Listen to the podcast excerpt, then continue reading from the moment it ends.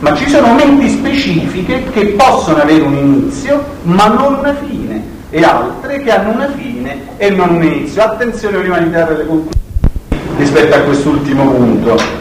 Eh, ricordate quello che vi ho detto, il buddista praticante non sta cercando l'annullamento, quindi non sta cercando di staccare, di interrompere il flusso di coscienza, no, tutt'altro, trasformando, perfezionando sempre di più questo flusso di consapevolezza, lo sta continuando, non vuole Niroda, il concetto antico e parziale, interrompere, vuole raggiungere uno stato di indefettibile beatitudine e consapevolezza, cioè il summum bonum è la visione del summum bonum, l'enunciato del summum bonum secondo la eh, visione buddistica eh, che viene raggiunto eh, tramite eh, questo. Ehm, vi ho detto che sarebbe stato solamente un segnale indicatore, allora dato che solamente la coscienza o l'autoconsapevolezza può determinare, può essere la causa sostanziale eh, di un effetto che similmente presenti caratteristiche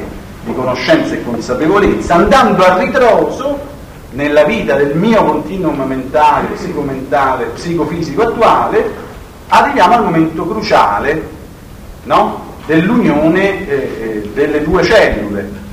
Allora, in quel momento il cristianesimo, la tradizione cristiana, parla creazione no, dell'anima. No, è un modello che non è. un modello, però la prima volta che si trova nel documento è 1950. Ma per carità, ma anche l'infallibilità del Papa è una cosa recente, però ha determinato un altissimo poi, quindi anche se l'hanno scritto ieri, sì, ma sappiamo come vanno avanti, no? Cioè, l'hanno scritto, quindi... E addirittura c'è anche... possono scrivere diversamente. Sì, per carità, finché c'è questo... Bravo, lo utilizziamo, per carità. Allora, nella concezione buddista, quindi termine, la parolaccia che dovevo usare è teleologia verticale, no? Cioè il Dio che verticalmente, cioè dalla trascendenza, za, colpisce eh, i due gameti, chiamiamoli così, e li informa, li anima dell'anima individua. Nel buddismo non può esserci questo eh, verticalismo che si fa carico, cui si delega l'invenzione dell'anima individua, prima di quel determinato momento di conoscenza e consapevolezza, c'è semplicemente un altro momento di conoscenza e consapevolezza. Ecco, c'è una vita prima. Ecco. Questo era così un indizio, un glimpse, un assaggio. Eh, precedentemente Archiati nel suo intervento ha in sostanza replicato al suo con l'esempio della giornata no? Eh, ha cioè detto l'unicità della, dell'esperienza ha senso, però bisogna anche pensare a questa vita come una giornata di tante e quindi se ne deduceva logicamente è chiaro che la conoscenza delle giornate precedenti e dunque della presente può agevolare anche la direzione, il senso eh, delle giornate successive e anche con un po' di cattiveria, ecco, con un po' di cattiveria diceva anche che i bambini della giornata. Chiaro, chiaro. Eh. Benissimo. Ecco, prima di tutto allora chiedo scusa se prima ho interrotto il capi perché credevo fosse cominciata la discussione, allora eravamo rimasti d'accordo che potevamo intervenire, invece poi mi sono accorto che doveva fare la sua esposizione, quindi chiedo scusa. Non c'è problema. Eh, prima di tutto ringrazio per questa esposizione chiara della posizione di Steiner, ma che io ho, ho gradito. Cioè, Scusi, eh, eh, in effetti non era neanche un'esposizione, erano alcuni punti di premesse. premesse. Esatto, per capire. Però appunto riguarda Steiner, che in un particolare momento, in un particolare ambito culturale, e quindi figlio del suo tempo e figlio dell'illuminismo, è comprensibile perciò che abbia quelle posizioni, ma perché dobbiamo ritenerle così assolute da diventare riferimento per delle conclusioni o per una discussione? Perché altro è discutere come pensare un determinato... Ma scusi, eh, sì. ho una domanda adesso. Lei Steiner lo conosce? No, io sto dicendo il metodo del coso. Cioè no, noi no, stiamo... no, no, lei adesso ha fatto un'affermazione di principio sui contenuti come tali di Steiner. Sì, dal punto di vista metodologico, perché per il fatto che nel suo tempo... No, cioè io non entro nella discussione di quello che ho letto perché sarebbe insignificante, proprio una questione di metodo. Cioè, necessariamente Steiner è del suo tempo, come se io dico Hegel è del suo tempo. No, non può dire, anche se non ho letto niente di Hegel, posso dire che Hegel è del suo tempo.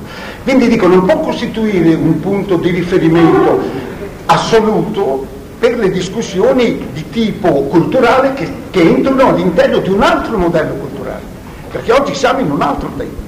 Quindi è questo solo che io dicevo, ringrazio appunto dell'esposizione, ho piacere, ma cioè non può essere... Dopo eh, io chiederei, penso per, per gli unitori, eh, metodologicamente, che lei lasci da parte il fatto che io mi sono riferito a Steiner. Ah, ok. Eh, allora adesso è sia vengo. importante che lei si riferisca ai Sì, contenuti che esatto. sono espressi. Infatti adesso- lei, sono lei.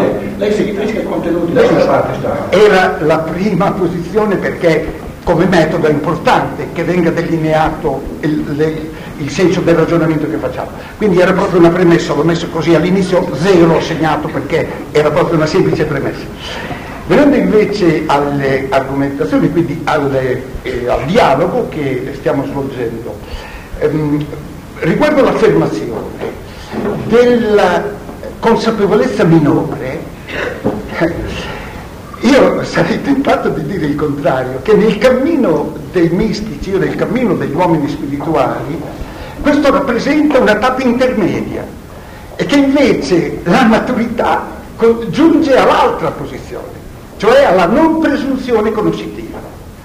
Quindi io direi che una maggiore consapevolezza, però è un'affermazione che deve essere, deve essere scoperta attraverso il cammino che ciascuno compie. In termini personali potrei dire, può darsi che lei per esempio a 80 anni dica, guarda, quando avevo 46 anni, 47, non so, quando avevo 50 anni avevo questa posizione, oggi scopro che è molto più profondo giungere a quest'altra. È legittimo questo, quindi guai contraddire questa posizione, però voglio dire, è, è difficile catalogare come maggiore o minore consapevolezza solo partendo dal grado della propria esperienza. È necessario-. Ecco appunto, esatto, terzo, terzo, questo è il secondo, però è importante questo, Eh, ci tenevo molto a questo, perché dire minore consapevolezza è già un giudizio che parte da un punto di vista. Terzo, la giornata singola, benissimo. È, è- è molto vero che è necessario avere l'orizzonte del cammino, ma non è necessario, dunque, prima di tutto, se la giornata è la prima, non puoi sapere certamente il suo senso da ciò che è stato prima, lo puoi sapere da ciò che è stato prima dalla storia, e c'è la storia prima. Io non sono mai il primo, mi inserisco in una tradizione, c'è una cultura, imparo un linguaggio. Questo è il luogo della spiegazione del primo mio. Ma c'è un primo, necessariamente c'è un primo per me. E allora quel primo che spiegazione ha, se non nella tradizione in cui è inserita? Allora il punto non è io riesco a spiegare la mia prima giornata solo se ce n'è una precedente, non necessariamente. Se c'è una precedente, certo, non riesco a capire la mia giornata se non mi riferisco alla precedente, ma se non c'è una precedente, allora è già presupposto che c'è una precedente per spiegare l'attuale. Per questo che io dico è importante analizzare l'attuale per cogliere se ci sono le ragioni. Allora, per esempio, eh, Atkinson dice, ecco, le ragioni è nei ricordi che porta il presente del passato. È una ragione sufficiente? Ma io, io dicevo che non può essere la prima giornata perché ha il carattere totalmente individuale, quindi di un essere già divenuto, già individualizzato, che è paragonabile non alla prima giornata della vita, ma a una giornata quando una persona ha 30 anni. Ma questo è il modello steineriano, ma c'è un altro modello invece che ha quello antropologico comune oggi, cioè che parla dell'uomo che non è ancora ma sta diventando, cioè che la, la persona sta diventando e oggi questo è un modello antropologicamente molto diffuso. Per cui io non sono ancora, ma sto diventando quello che sarò. Per cui la spiegazione non sta nel passato ma nel futuro. E allora vedete i modelli si contrappongono. E per questo vedete che è importante conoscere la diversità dei modelli e confrontarsi con tutti senza voler imporne uno come assoluto. Terza osservazione. Eh, le, le, si potrebbe, le, si potrebbe, fare eh, l'appiglio che lei sta, eh, vuole cercare di imporre il modello no, del relativismo? No, no, affatto, perché infatti se io un altro sostiene l'altra posizione, benissimo, io dico, va bene, dico solo che non lo può imporre. Io questo che vi dico sempre. E per questo tanto è vero che io ho detto che se ci sono dei cristiani che vivono la fede cristiana nella prospettiva dell'inclinazionista, bene, io non ho difficoltà. Quindi vede che siamo, in questo senso non può essere rivoltato l'argomento. Terza eh, osservazione. Le spiegazioni, le spiegazioni della giornata, l'eros conoscitivo. Eh, l'eros conoscitivo è solamente razionale, intellettuale, cioè di spiegazioni logiche? C'è un eros... No, ecco, oh, benissimo, bene, bello, bello, bello. Allora c'è un ambito di conoscenza che non può essere ricondotto ha la chiarezza logica, ma ha una chiarezza vitale molto più profonda, di fronte alla quale la parola viene meno. Ma non perché non sa cosa dire, ma perché ciò che deve essere detto è così grande che non può essere detto, ma solamente vissuto. Allora non è vero quello che dice se non ci fosse la reincarnazione gli uomini diventerebbero più brutali perché mai?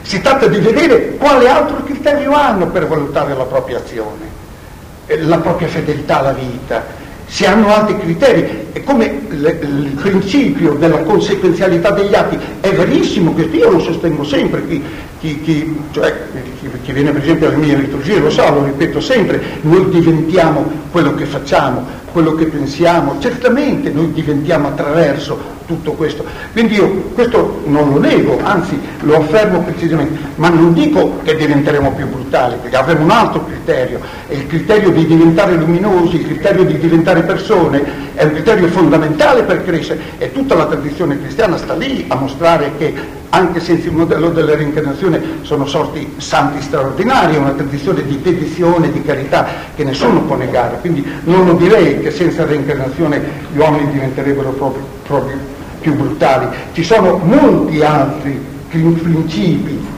per affermare questa concatenazione e cogliere dei, dei modelli di azione straordinaria. Un'altra osservazione è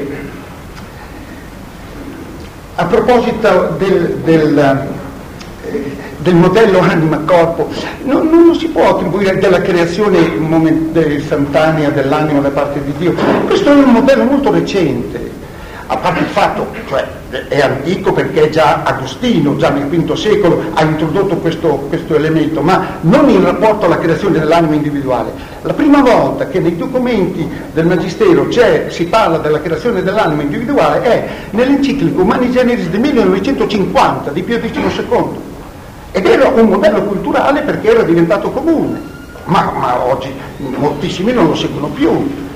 Quindi no, non bisogna attribuire al, questo l'ho detto, l'ho detto più volte anche prima, ma è importante ricordarlo, non si può attribuire alla interpretazione necessaria, perché in determinati contesti culturali, culturali sono necessarie le interpretazioni, ma sono legati a quei modelli culturali, a quel contesto ed è significativo che lei, giustamente Politichetti ha sottolineato questo fatto, che ci sono, dice, solo una ventina di persone al mondo che sono entrati dentro il meccanismo simbolico del, del buddismo tibetano, forse. occidentali, eh? Sì, sì, sì, chiaro. Del buddismo tibetano, forse, o di tutto il buddismo. Forse di tutto il buddismo. Di tutto il buddismo, ecco. Perché bisogna entrare dentro un linguaggio, dentro un modello culturale, ma quello condizione, limita. E quindi è, ed è importante, è necessario, no? Ma avere questo senso della pluralità de, e della essenzialità dell'esperienza e del significato profondo dell'esperienza religiosa, dell'esperienza vitale, ditela come volete, il cogliere questa comunione profonda per cui noi possiamo camminare verso forme nuove di umanità, non per le dottrine che abbiamo, per le interpretazioni che possiamo mettere in comune, ma per la forza di vita che possiamo mettere in comune, per cui una nuova umanità può sorgere. E per chi ha fede in Dio questo è chiarissimo perché la parola con cui l'uomo è stato creato, cioè l'uomo sia, contiene delle ricchezze ancora inedite, non espresse nella nostra storia. Questa è la speranza che possiamo alimentare attraverso la fede in Dio. Quindi vede che è possibile questo cammino comune senza però attribuire al cristianesimo la, che, come assoluti quei modelli, altrimenti rica- si ricade ancora proprio nell'errore di voler assolutizzare così il nostro modo di pensare da ritenerlo la realtà. E questo sarebbe sbagliato. Arcadio, avevo una domanda da porre. Eh, adesso, eh, ascoltando Molari, in definitiva appare molto, eh, molto breve. La domanda e la risposta ancora più breve. Sì. No, la domanda è questa. In definitiva Molari mostra di essere eh, decisamente antidottrinario, no? L'ha anche detto prima, le dottrine si abbandonano e dopo ha fatto l'esempio delle zacche e suggeriva in definitiva che proprio in quanto corpo eh, la, ecco, la zattera come corpo va abbandonata, non è l'aspetto decisivo. Invece dice che era decisivo questa, questa eh, il porsi la domanda rispetto all'unicità dell'esistenza o alla pluralità dell'esistenza. Ecco, eh, perché così decisiva? Ma soprattutto un'altra domanda. Eh, da questo punto di vista la visione antroposofica è dottrinaria?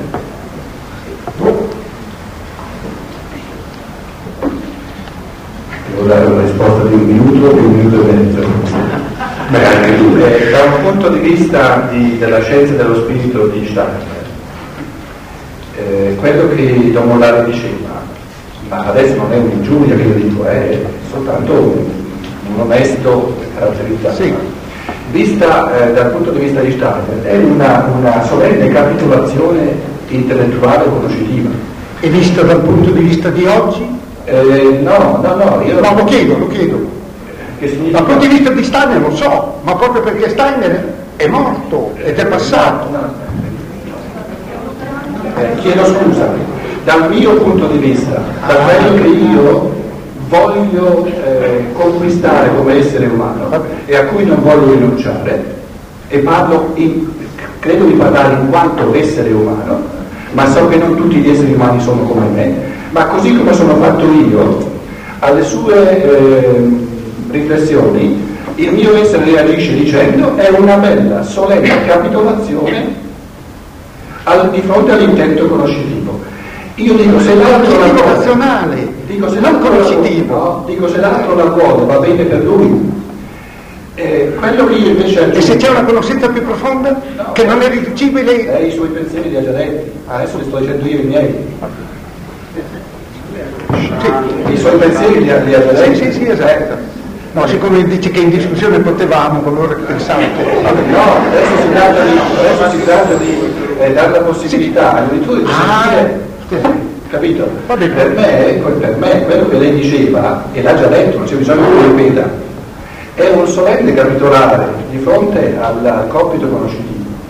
Ora, perché eh, io mi ribello interiormente di fronte a questo capitolare? Perché io esperisco nel mio essere la, il cammino di conoscenza come così essenziale e globale, e quindi eh, un evento intellettuale che è soltanto un aspetto, che eh, per me, secondo me, la, ciò che è decisivo, ciò che è essenziale per l'essere umano è proprio ciò che lui si conquista in campo di conoscenza, in campo di consapevolezza. Perché il vissuto, il vivere qualcosa, ce l'ha comunque con gli animali, anche un gatto vive tante cose durante la giornata. Ciò che è specificamente umano è la presa di coscienza che poi questa presa di coscienza sia non facilmente articolabile, non sia semplice eh, dirla, eccetera, eh, questo è, è scontato, la scienza dello spirito di, di Steiner eh, di enorme complessità.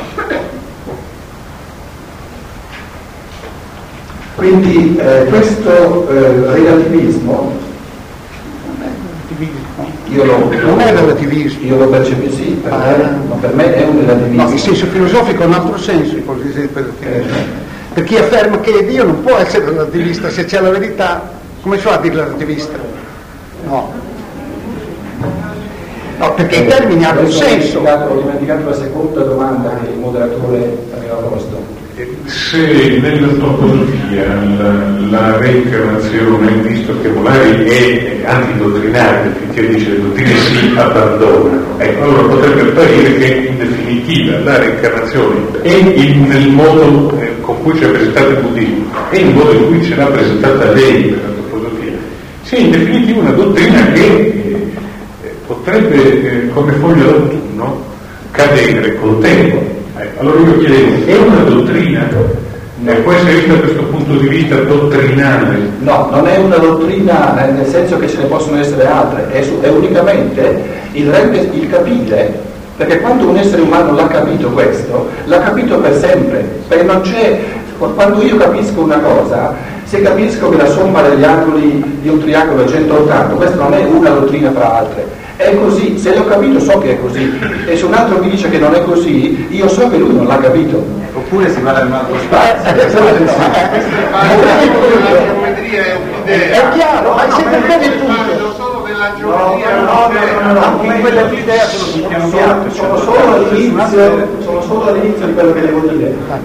Quello che io sto dicendo è questo, che un essere umano che ha capito che spiegare la giornata di oggi di un adulto, non la prima, spiegare la giornata di oggi conoscendo ciò che è successo ieri e l'altro ieri, rappresenta una consapevolezza sui fatti della giornata di oggi maggiore che non ignorare ciò che è successo ieri e l'altro ieri. Se c'è ieri e l'altro ieri. Un momento, se uno ha capito questo, sa che è così, sa che non c'è alternativa, o altrimenti non l'ha capito. Perché se una persona mi viene a dire che è meglio, che io ho una conoscenza maggiore, che io ho una, un modo più profondo di spiegare i fenomeni della giornata di oggi, ignorando o addirittura negando i giorni precedenti, questo non è un altro modello conoscitivo, è un modello di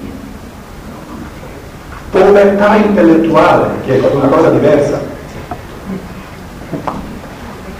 Perché se un essere umano capisce che io spiego meglio, spiego più profondamente, la mia affermazione non, non andava più in là di questo, io non sono entrato nei meriti positivi della reincarnazione, era una, un'affermazione metodologica che, eh, e quindi non c'è alternativa a questa affermazione che io ho fatto e perciò non è dogmatica, perché non ammette alternative. L'unica affermazione che io ho fatto è che se noi ci trovassimo di fronte a una vita terrena, questa che noi tutti abbiamo, che fosse una giornata, come una giornata, come una giornata preceduta da altre e seguita da altre, è chiaro e non c'è alternativa per ogni essere umano che sa pensare che io la giornata di oggi, che ne ha altre prima, la comprendo meglio conoscendo le giornate di prima, anziché non conoscendole.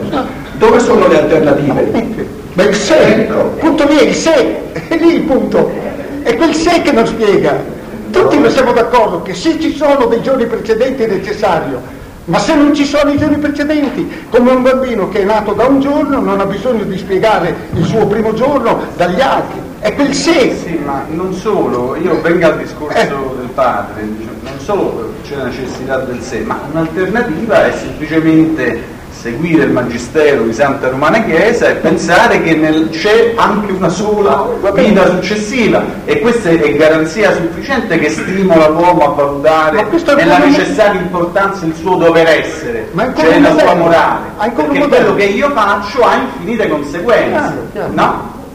Eh, sì, sì, va bene, non c'è almeno un'alternativa. Ecco, visto che il tempo stringe, allora io direi di tenere gli ultimi 15 minuti per alcune domande rapide. Mi, mi, mi permetto di fare una sintesi che ha del portare inevitabilmente unicità del, dell'esperienza dell'esistenza, è il caso presentato da Molari, eh, catena infinita di esistenze, cioè va limitare l'unità dell'esperienza, io non dico che è eh, catena infinita delle esistenze per il buddismo e invece pluralità, ma non infinitezza di esistenze per eh, il cristianesimo antroposofico, per l'antroposofia.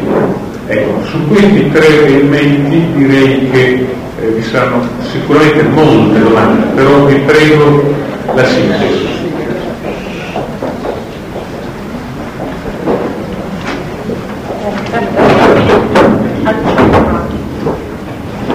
Io volevo domandare a Carlo, a Pietro, a chiunque, eh, come spiega, innanzitutto a Carlo, come spiega la Chiesa Cattolica, eh, la Chiesa Cattolica, come spiega il fatto che vengano al mondo persone con potenzialità così diverse e come mai nascono persone con queste eh, gravose sofferenze eh, in situazioni così diverse se eh, partiamo tutti dalla prima nascita, la diversità dei talenti. Dalla storia. E poi la stessa domanda la faccio.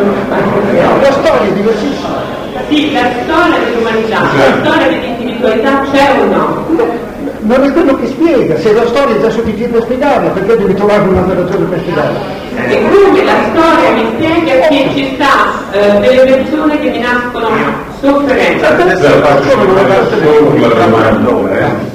Ho Perché già- se già no- risposto. Però c'è una spiegazione Ma chiaro che c'è. Risponde a questa domanda. Il mistero del male viene spiegato dopo un percorso di 1200 anni da San Tommaso d'Aquino nell'Adversos Manicheos, credo di ricordare. Ah, No, guarda voi, eh, Sant'Agostino. chiedo scusa, San Tommaso. Sant- Sant'Agostino. Infatti sono nomi che pratico di meno, però il concetto rimane. Il concetto rimane, appunto, no, allora non sono rifugiato cattolico. Il problema dell'esistenza eh, dell'origine del male, è la domanda che ha fatto la eh, signora, Manuela.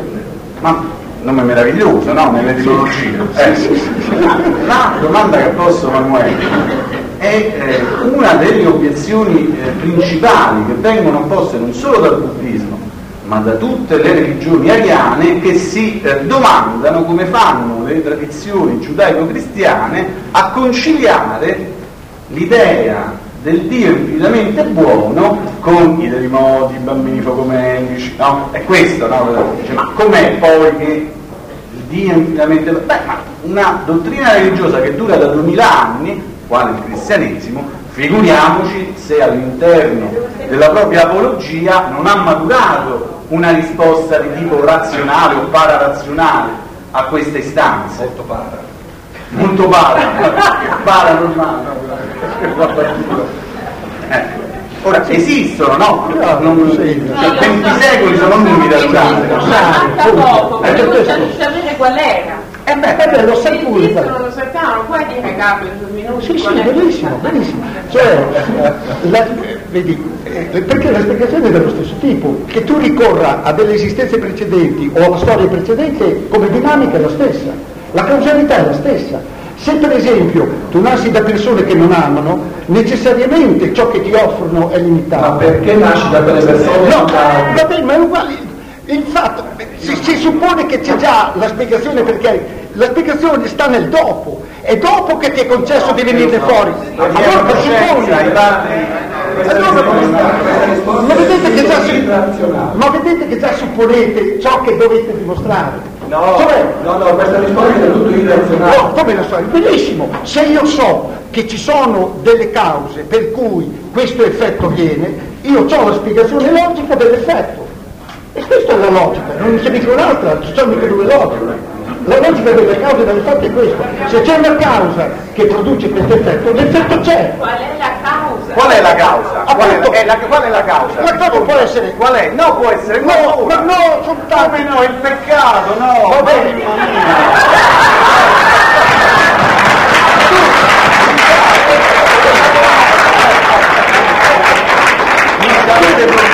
No, no, no, tu lo chiami peccato. No, come io lo posso chiamare peccato? Come lo vogliamo peccato? Perché vedi, no, vedi, perché attribuisci agli altri come tu hai saputo? Adversus creatura, conversus creatore, cioè la definizione dogmatica. No, no, che dogmatica? Adesso io faccio la figura. No, vedi perché? No, questo, guarda, scusa, guarda, guarda, non devi mai, guarda, quando parli con gli altri, non devi mai attribuire agli altri il loro pensiero come tu l'hai capito.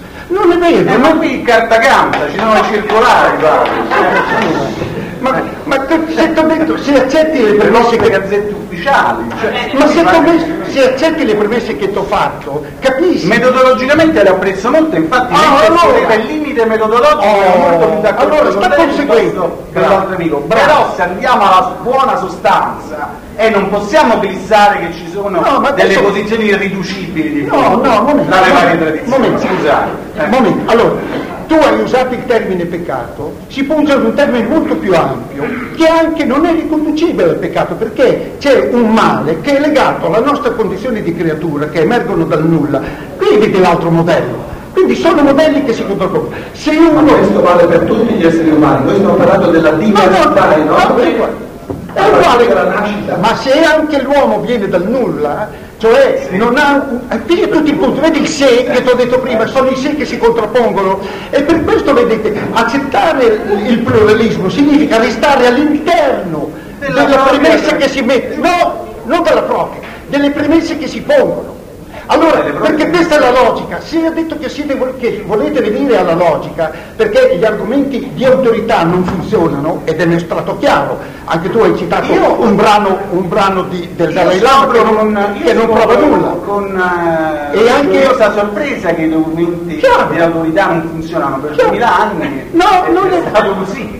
No, no, no. me- magari io saluto con gioia, champagne per tutti, cioè, Bravo, meno male. bravo, però, sì, però ricordalo, guarda, non- perché vuoi attribuire al cristianesimo una concezione, quella, quella che forse hai imparato tu, io non dico mica, ma che non è quella del cristianesimo? Perché c'è uno sviluppo enorme, ma questo è il punto, parlando- vedete? però stiamo parlando del cattolicesimo, non di una Vabbè. confessione protestantica No, no, no, cattolicesimo, capito?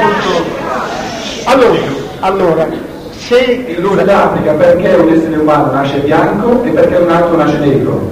Per una ragione semplicissima, perché hanno dei genitori di questo tipo, cioè, cioè, è chiaro, ma nella logica, È la provvidenza. ma della provvidenza, no, no, no, No, no, ha capito la domanda, non ha capito la domanda. La domanda non è... è qual è la causa? No, momento. Ah, Lei ha chiesto la causa? No, no, Ah. lo so anch'io che se figlia i genitori bianchi E bianco. allora? No, la domanda è un'altra, lei non ha capito la domanda. La domanda è come mai questo essere qui prende questi genitori e non gli altri? Certo che se prende questi è negro, ma perché prende i genitori negri e non quelli Ma bianchi? perché non è lui che li prende, che sono i genitori che lo fanno nascere. È molto semplicissimo, è molto semplice. Quindi vedete che sono modelli contrapposti, perché uno vede, il- uno vede la ragione nel prima e l'altro vede, e l'altro vede la ragione nel dopo. È tutto qui, ma rendetevi conto che applicate modelli già presupposti. Beh, questo, la consapevolezza deve condurre a questo, che stiamo utilizzando dei modelli. E allora se riusciamo a capire che utilizziamo dei modelli, sappiamo metterci in dialogo, Secondo me, altrimenti, no, altrimenti secondo lei, secondo me lei usa il modello della non razionalità. No, no, no, no, no, no, prego, è la razionalità, perché la razionalità dice, come scientifica, come giustamente ha osservato eh, il dottor Orsini, che quando ci, ci si trova di fronte a un fenomeno si tratta di individuare la causa efficiente per cui è venuto. Poi si può individuare la causa finale, allora chiedere il perché nel senso finale, ma non si può porre come prima domanda quella finale, altrimenti si esce al di fuori dell'analisi della causa efficiente? La causa efficiente è chiarissima, l'ho già detto che prima, cioè sono i genitori che ti fanno nascere, sono la causa efficiente. No, la. Ma allora lei ha chiesto quello, lei ha chiesto la causa efficiente, non la causa finale. No, no, no, no. Oh, ma ha detto come mai nasce uno sofferente? Eh, non è la causa efficiente questa? Scusa, eh, io rispondo della mia domanda. Allora, volevo dire, innanzitutto che noi del, del futuro abbiamo parlato poco e quindi eh, se uno fa una domanda dovrebbe sentire la risposta, poi qui le donne non ci sono, sono poche, sarebbe bene anche sentire un futuro diverso. E, e, allora io volevo anche dire questo, da una parte ci sono dei criteri storici che vengono usati, no? io allora domando a Pietro, Steiner, i criteri conoscitivi che usa, sono criteri storici? In Steiner c'è l'intento di conoscere le cose nella loro oggettività. E Steiner fa un'affermazione sulla natura della verità che l'umanità, che è stata ispirata dalle forze del Logos, ha sempre fatto. Che la verità è oggettiva, non è questione di modelli o, di non modelli. Il, il, problema è il nostro di, di conoscerla, di, di raggiungerla ma su tutte le cose che esistono c'è una realtà oggettiva ed è una sola, non ci sono modelli. Quindi l'unico problema è quello di, di sapere fino a che punto io ci arrivo alla verità. Quindi a me resta soltanto da dire una cosa, o la conosco o non la conosco, ma secondo me, e anche secondo Stein, è disonesto parlare di modelli, perché il fatto di verità oggettiva non ci sono modelli. Eh, signora, prego. Eh, un microfono, un microfono, un microfono. Qua, qua, qua.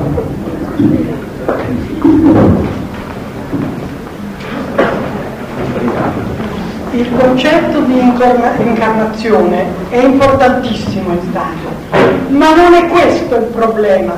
Ci sono molte verità, molti misteri che Steiner spiega che sono molto più complicati di questi e devo dire una cosa soggettiva che, è, che nasce dal cattolicesimo.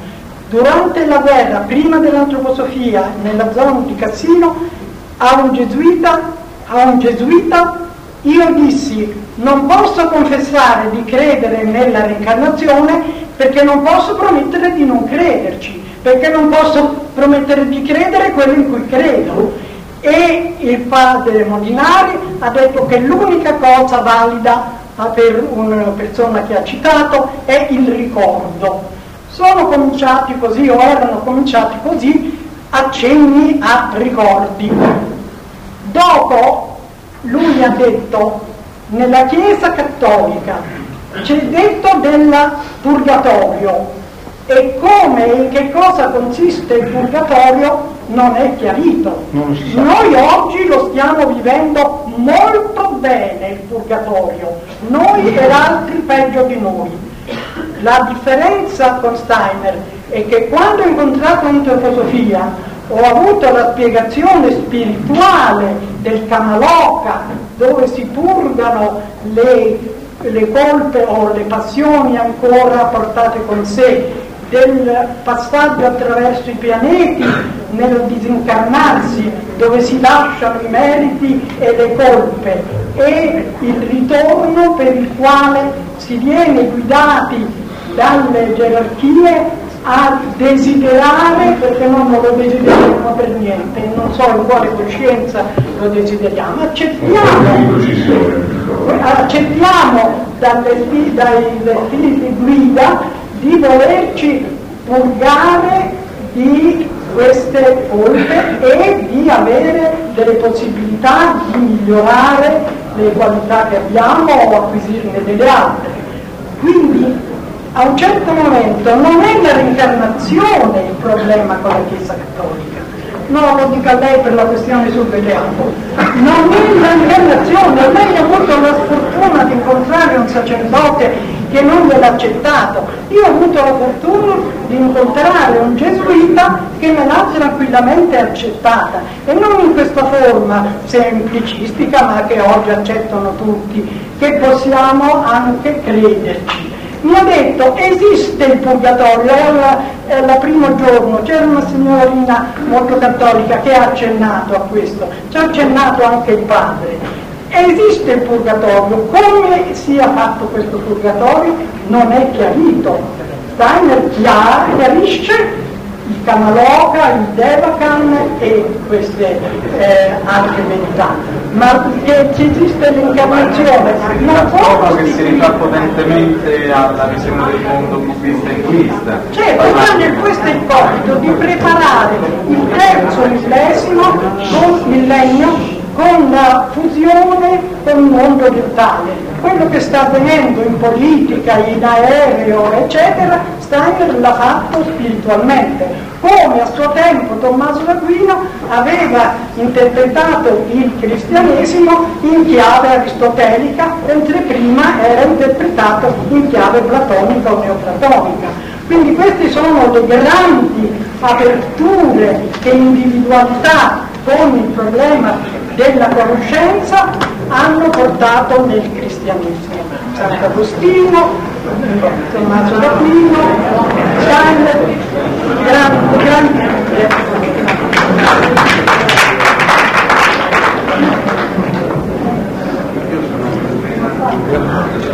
Chiudiamo. Bene, allora costretti, anche se vedo che ci sarebbe ancora parecchio interesse, francamente lo anch'io perché eh, direi che in definitiva dobbiamo chiudere con una sostanziale eh, riaffermazione da parte di ciascuno dei propri eh, presupposti.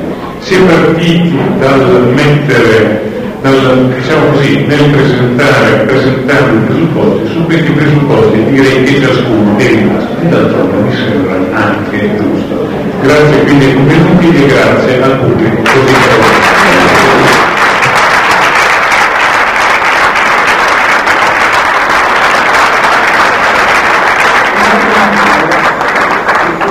organizzativo di chiedervi se preferite saltare la conferenza.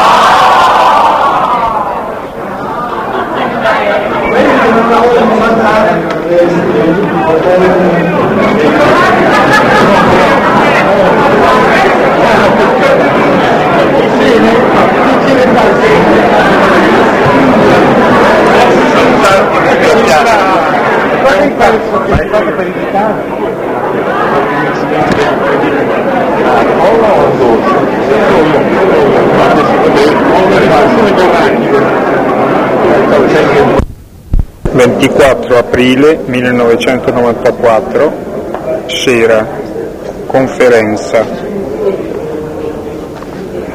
L'incarnazione trasforma il sociale, trasforma la vita quotidiana. Possiamo intendere queste considerazioni come un contributo? Voce mia, un silenzio dell'Assemblea.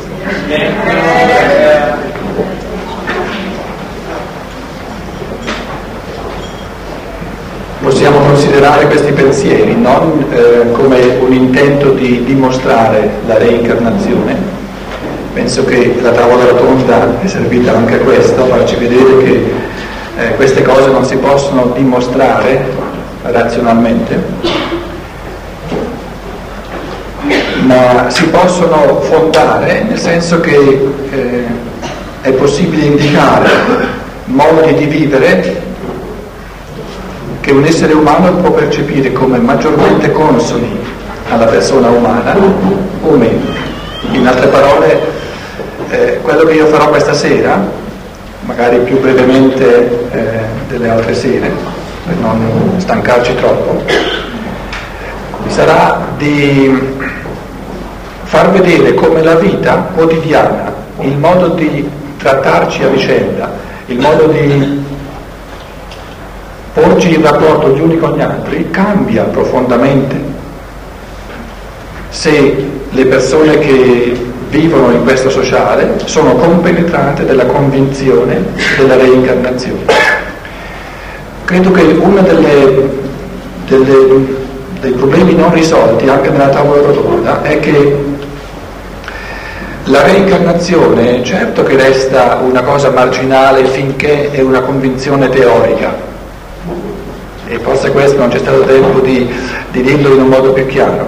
Una persona che ha la convinzione teorica della reincarnazione, ma che non ne tira le conseguenze pratiche, certo che questa convinzione non è importante, non cambia granché, ma è perché le conseguenze non sono ancora state tirate.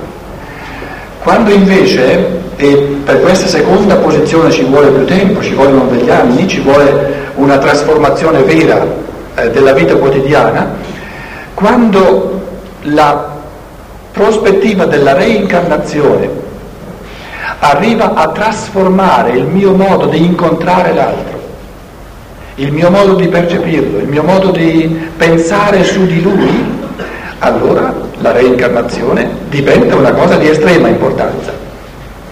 Quindi la domanda che noi poniamo questa sera, la pongo come domanda che è un po' il filo d'Arianna che ci accompagna in queste riflessioni, è questa. Esiste la possibilità, è mai possibile che la realtà della reincarnazione abbia delle conseguenze così concrete, così pratiche, da trasformare la vita.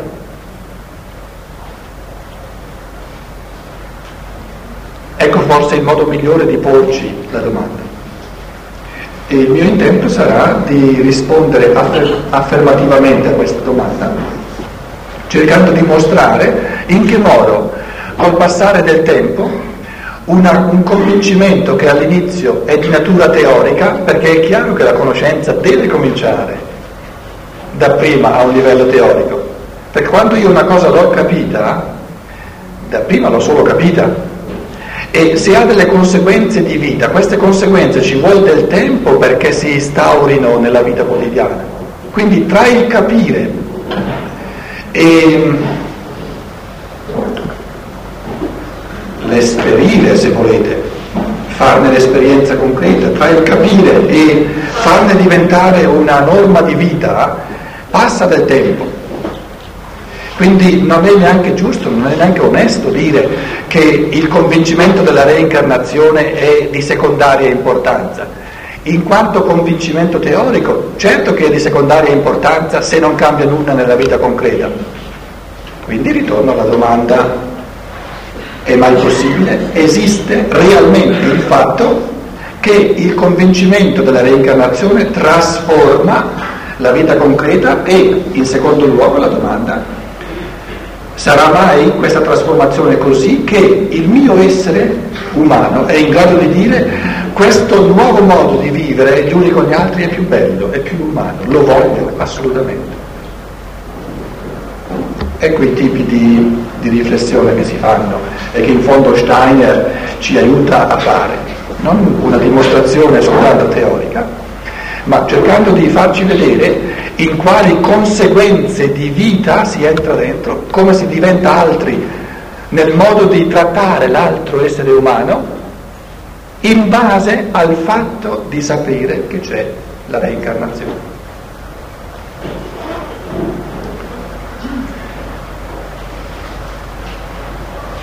Parlando della trasformazione del sociale e della vita quotidiana, in base al convincimento della reincarnazione, dobbiamo non sottovalutare gli atteggiamenti di fondo nel sociale. Viviamo in un tempo di materialismo dove, bene o male, tendiamo sempre a, ad attribuire una, una maggiore importanza alle istituzioni, all'assetto esteriore, alle condizioni economico-sociali esterne, in quanto determinanti la compagine interiore dell'essere umano e ci sembra quasi antiquata la, la convinzione opposta che invece è l'interiorità umana a decidere di come saranno le strutture esterne, di come saranno i processi economici, di come, saranno, eh, di come sarà l'assetto sociale.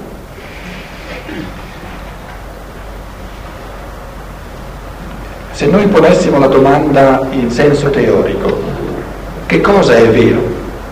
Sono più le condizioni esterne a determinare l'ideologia, i pensieri dell'essere umano, siccome lui è padrone, ha una certa ideologia, datore di lavoro ha una certa ideologia, siccome lui è lavoratore ha un'altra ideologia.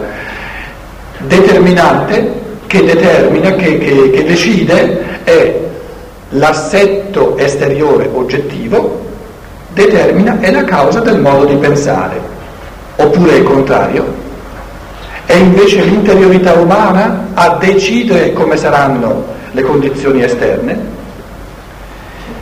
Gli esseri umani hanno dibattuto questa questione sempre di nuovo ed è una questione teorica. In teoria tutte e due le risposte vanno bene. Perché? Perché in pratica sono possibili tutte e due le cose.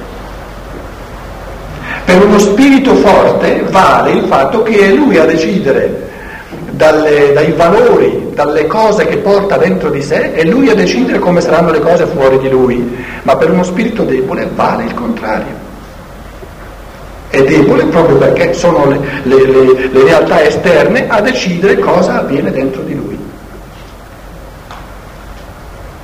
Il nostro pensare quotidiano, il nostro modo di pensare quotidiano, la sostanza del pensare quotidiano, può essere in due modi fondamentali, in un modo passivo, recettivo, per cui sono le percezioni esterne e ciò che il mondo esterno ci porta incontro a decidere quali rappresentazioni, quali fantasie quali fantasmagorie verranno suscitate dentro di noi, oppure è possibile, e molti lo negano, lo negano in modo assoluto perché per loro non esiste, ma è possibile fare il contrario, è possibile cominciare a gestire in proprio, cioè attivamente, liberamente, la, diciamo, la, il movimento pensante e a imprimere questa legge del proprio pensiero al mondo esterno. Quindi Marx ha ragione per le persone che hanno uno spirito debole, e ce ne sono tante oggi, perché viviamo in un tempo di materialismo. In che cosa consiste il materialismo? Consiste nel fatto che Marx ha ragione, che ciò che è materialmente esterno è diventato così soverchiante, è diventato così irruente, così prepotente, che l'essere umano si, si riduce a, a, soltanto a reagire interiormente. La teoria di Marx non va confutata. Va superata. Perché il lato che la teoria di Marx è vera, non la si rende non vera dicendo che non è vera, la si rende non vera cambiando l'essere umano. E questo cambiamento dell'essere umano, questo, questo capovolgimento, dove lo spirito che prima si lasciava eh, diciamo, forgiare dalla materia, che comincia lui a forgiare da di dentro la materia, questa è una trasformazione interiore, non è una, un'argomentazione di tipo teorico. E quando uno ha cambiato le cose in chiave di divenire reale, e adesso è in grado di dire che è l'interiorità, sono i pensieri a decidere come sono le cose fuori, allora Marx in questo caso non ha più ragione, ma non in via teorica, in via di trasformazione reale. È per questo che è importante nella scienza dello spirito di sottolineare gli atteggiamenti di fondo, perché quello che noi vogliamo raggiungere per trovare la dignità della persona umana è di riconquistare la capacità dell'individualità umana dal di dentro, a partire dalla creatività dello spirito umano, a forgiare, a creare, a plasmare le condizioni di vita sociali a immagine dell'essere umano, che non siano disumane ma che siano umane. Chiedendoci quali sono gli atteggiamenti di fondo che possono determinare profondissimamente il nostro modo di agire gli uni con gli altri socialmente, c'è una prima riflessione che ci conduce a costruire un uomo artificialmente con i nostri pensieri. Steiner lo chiama un, un, un uomo di, di pensieri artificiale, nelle conferenze del volume 135 dell'opera Omnia. Si tratta di questo, che in chiave di reincarnazione ciascuno di noi potrebbe, e viene consigliato di, fare, di farlo perché facendo questo la vita acquista una qualità del tutto nuova, si, ciascuno di noi può pensare a tutto ciò che gli è capitato nel passato, a tutti gli eventi che ci sono venuti incontro, Però adesso non dal punto di vista che sono cose che mi sono succedute per caso, ma costruisco con i miei pensieri, ipoteticamente, artificialmente, un essere umano che tutte queste cose che mi sono capitate le ha volute lui. Salta fuori un tipo molto strano, perché io tante cose di, che, di quelle che mi sono capitate, io non le ho mai volute, anzi, quando mi sono capitate le ho stramaledette. Adesso si tratterebbe, mi si dice, si tratterebbe di costruire un essere umano fatto in un modo tale nella sua interiorità che tutto quello che è successo a me lui l'ha voluto, pianificato, desiderato, agognato. In questo contesto Steiner, così per caso, prende un esempio molto interessante, molto simpatico, di una persona alla quale è successo qualcosa di strano però ci avverte, nessuno qui in questa sala è autorizzato a fare questo esercizio, che è in fondo un esercizio di meditazione, se questo evento non è successo a lui, perché allora saremmo, saremmo fuori dalla realtà. Ognuno può costruirsi eh, questo essere fatto in, fatto in questo modo con le cose che gli sono veramente capitate. Quindi questo che dico adesso vale soltanto per questo tizio a cui è capitato di, che gli è caduta una tegola in testa, si tratta di questo. Un individuo anni fa camminava per una strada e mentre camminava tranquillo e beato gli è caduta una tegola in testa e questa tegola in testa non è che l'ha fatto andare all'altro mondo, però gli ha cambiato la vita in un modo tale che dopo questo evento la vita è stata del tutto diversa. E lui a quel tempo ha avuto gravi difficoltà, enormi interiori difficoltà a accettare questo fatto. Trattava di un rivolgimento della vita di, di, di dimensioni macrocosmiche. Quello che gli si chiede, gli si suggerisce di fare, e qui è il, l'interessante di come cambia la vita quotidiana, la vita sociale, nella prospettiva della reincarnazione e del karma, gli si dice prova un po' a fare questo esperimento. Prova a immaginarti che c'è un essere umano, parentesi, questo essere umano c'è veramente, ed è il suo vero io, l'io superiore, il quale non soltanto si era assegnato a questa tegola che è caduta in testa, no, manco per sogno, ancora prima di nascere ha pianificato, ha voluto, ha scelto questo evento come uno dei più importanti, dei più decisivi, l'ha scelto dal punto di vista di considerare, ha considerato tutte le potenzialità, le possibilità evolutive che soltanto questa caduta della tegola in testa gli avrebbe dato e sapendo che qualsiasi altro evento non gli avrebbe dato o gli avrebbe dato molte meno possibilità evolutive e non quelle giuste per lui. Quindi tra tutte le possibilità è dovuto prendersi giusto questo evento come quello migliore che gli avrebbe offerto quelle possibilità evolutive che a quel momento della sua vita sarebbero state necessarie per lui. La provocazione migliore a crescere. Ora si incarna, tutti i passi che conduce la tegola gli è caduta in testa a 30 anni. Tutti i passi che conduce sempre col pensiero, eh, ci mancano 25 anni, ci mancano 20 anni, adesso sono 10, finalmente sono 5, ah non vedo l'ora. Perché sto facendo tutto, tutto sto organizzando in vista di questo evento così importante. E poi mancano soltanto alcuni mesi, conta i giorni e adesso arriva la giornata di tutte le giornate. Oh, finalmente. Trent'anni ho aspettato questa caduta della tegola in testa.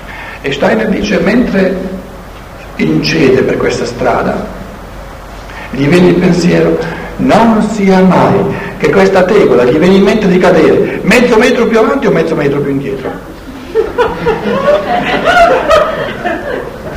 Sale su per le scale di quella casa dove la tegola deve cadere giù, la tira fuori un pochino in modo da essere sicuro che gli cade in testa, ritorna giù di corsa e ci va sotto, ah, giusto in testa. Oh.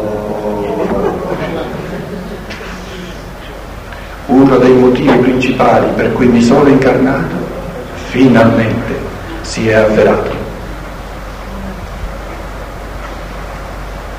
Un tipo strano. Questo tipo c'è. C'è veramente, c'è proprio spiritualmente. E se ciascuno di noi fa questo esercizio con le cose che gli sono capitate, è il modo privilegiato per mettersi in comunione col proprio io superiore.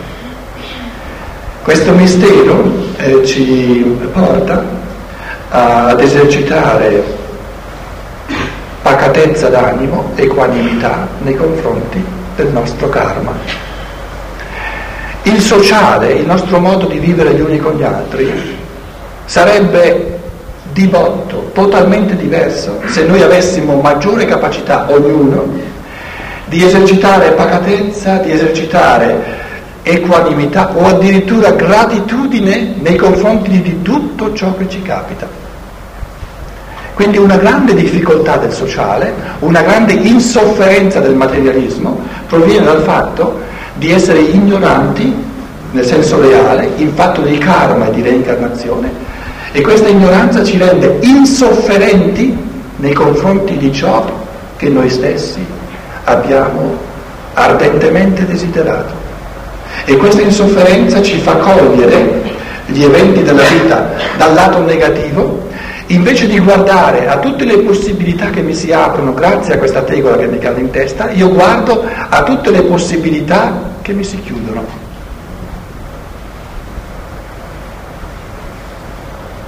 uno dei cambiamenti enormi